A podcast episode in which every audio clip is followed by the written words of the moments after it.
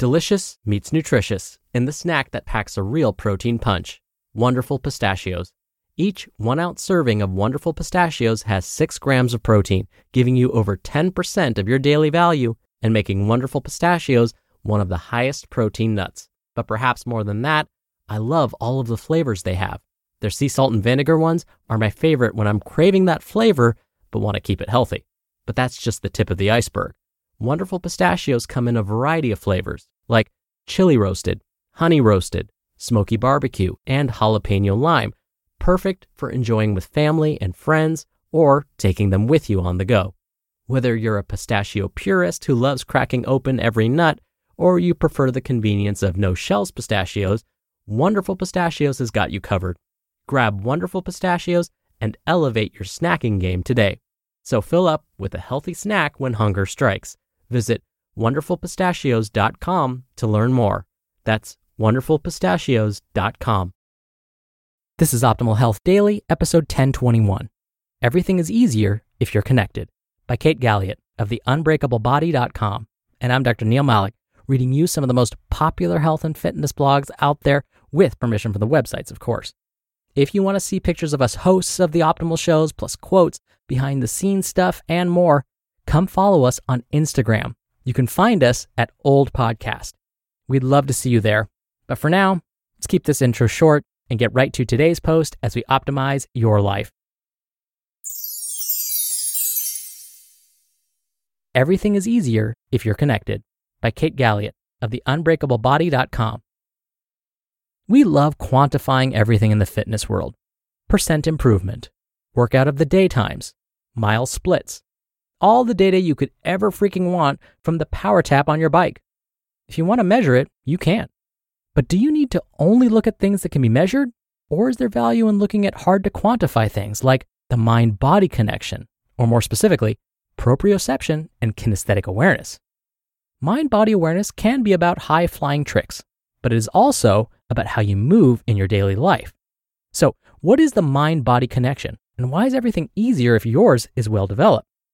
Proprioception is the subconscious awareness of where your body is positioned in space, and that information is being sent back to our bodies from our brains to keep us informed of our body position.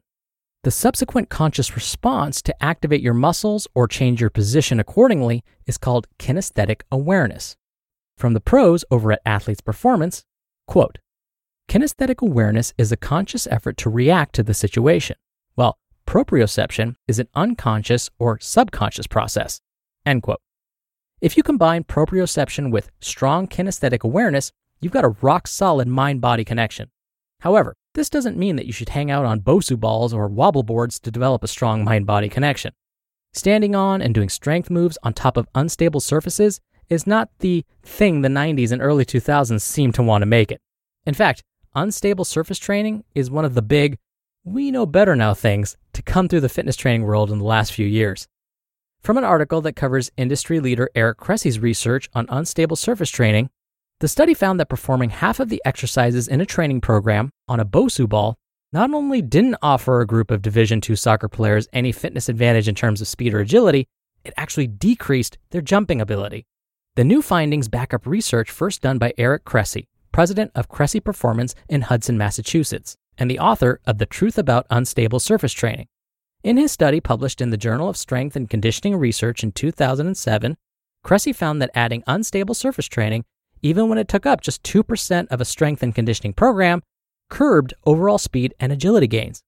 On a 40 yard sprint, for example, the regular training group improved their times by 3.9%, while the unstable group improved by only 1.8%. End quote.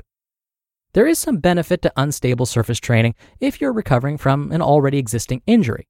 For example, a foam pad under your foot as you do lower body exercises like squats can help you rehab an ankle injury, because in that case, there was damage done to the nerves and fascia around the injury site. And this proprioceptively rich environment can help reestablish the connection of those nerves from the ankle to the glutes and up to the brain. However, even in ankle rehab settings, you should be on a stable surface first and show proficiency there before moving to a foam pad. Okay, so if not unstable surface training, what the heck are we talking about here? The main tool I use to develop proprioception is experience. I put individuals in the position to have to respond and think and feel while in a controlled environment like the gym.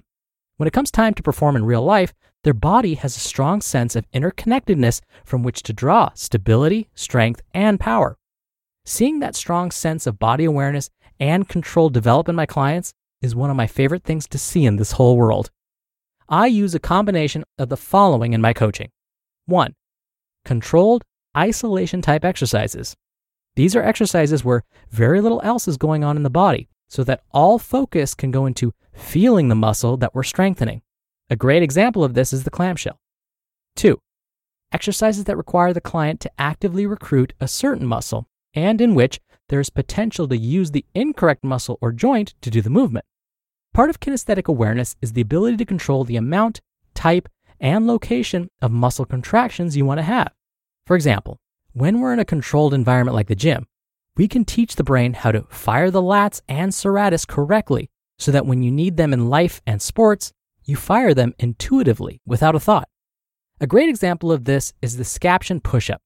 It's actually pretty funny how often I'll show the movement, verbally tell them not to use their elbows, then they try it, and the first thing they do is use their elbows. And that's because they don't have the kinesthetic awareness to see what I did and know to use their lats and serratus rather than bend their elbows. 3. Heavy strength exercises that require the entire kinetic chain of muscles to work together, thereby increasing the overall power of the muscular contractions that go into pushing, pulling, pedaling, etc. Deadlifts, squats, lunges, overhead presses in the 1 to 3 rep range are just a few great examples of this as they require massive neurological linking and are an excellent way to learn to control force production within the body. T Nation author Jimmy Smith says this on the matter Quote, Heavy weights force your body to lock in, to engage everything. You have to respond to heavy weights, where with light weights, you can sneak in some half movement. End quote. 4. Explosive movements that require the body to run these neurological connections with the greatest intensity possible. However, I often hear of endurance athletes throwing plyometric drills into their training, but they've never done heavy weightlifting before. Doing this is a recipe for disaster. Your connective tissue needs to become strong, and your fast twitch muscle fibers need to build their capacity to work. And doing plyometrics without ever having done heavy, like in the 1 to 3 rep range weightlifting, is putting the cart far before the horse. When you do a plyometric drill like jumping, the force against your connective tissue is several times greater than the weight of your body. For comparison, a back tuck in gymnastics is measured to have 14 times the body weight forces against the body.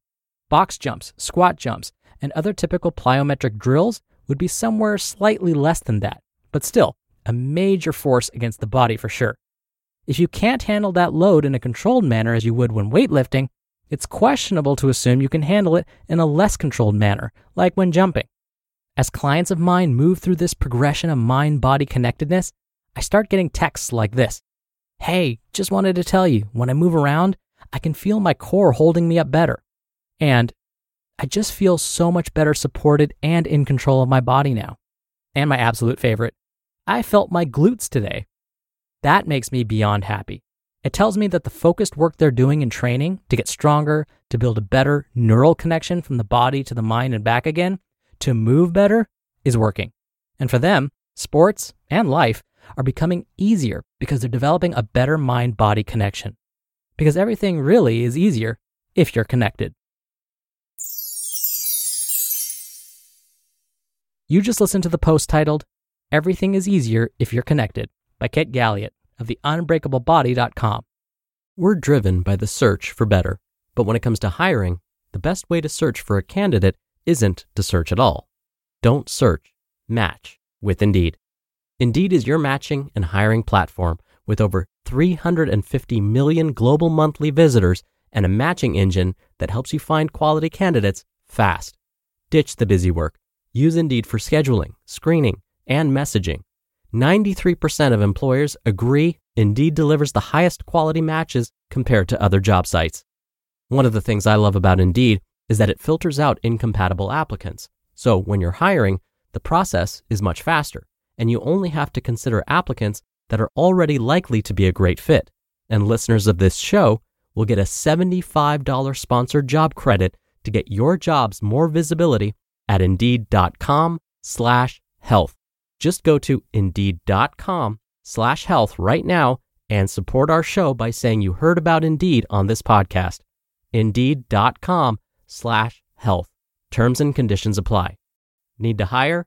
You need Indeed. Dr. Neal here for my commentary. All of Kate's suggestions are fantastic. One thing I would add is that performing yoga seems to also help with strengthening that mind body connection. In fact, as part of a stress management class I teach, I show students published research examining this very connection. Researchers have repeatedly found that those that perform yoga regularly seem to have improved proprioception. Remember that subconscious awareness of where your body is positioned in space. We're also learning that those that perform yoga may have more left sided brain activity, which can result in more positive emotional states. In fact, the US military and the National Institutes of Health have acknowledged that yoga may be an effective complementary therapy for anxiety and post traumatic stress disorder or PTSD.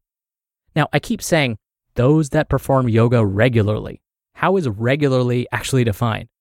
Okay, well, the studies vary quite a bit here, but the sweet spot seems to lie somewhere between two up to 10 one hour sessions per week. And you've got to do that consistently for at least 10 weeks, if not longer. So, again, two up to 10 one hour sessions per week. So, if you did, let's say, yoga on Saturday and Sunday for an hour each, you would be meeting the minimum requirement. But again, you've got to do that for at least 10 weeks consistently. Oh, and a nice side effect of doing yoga is that you may find your flexibility improves as well.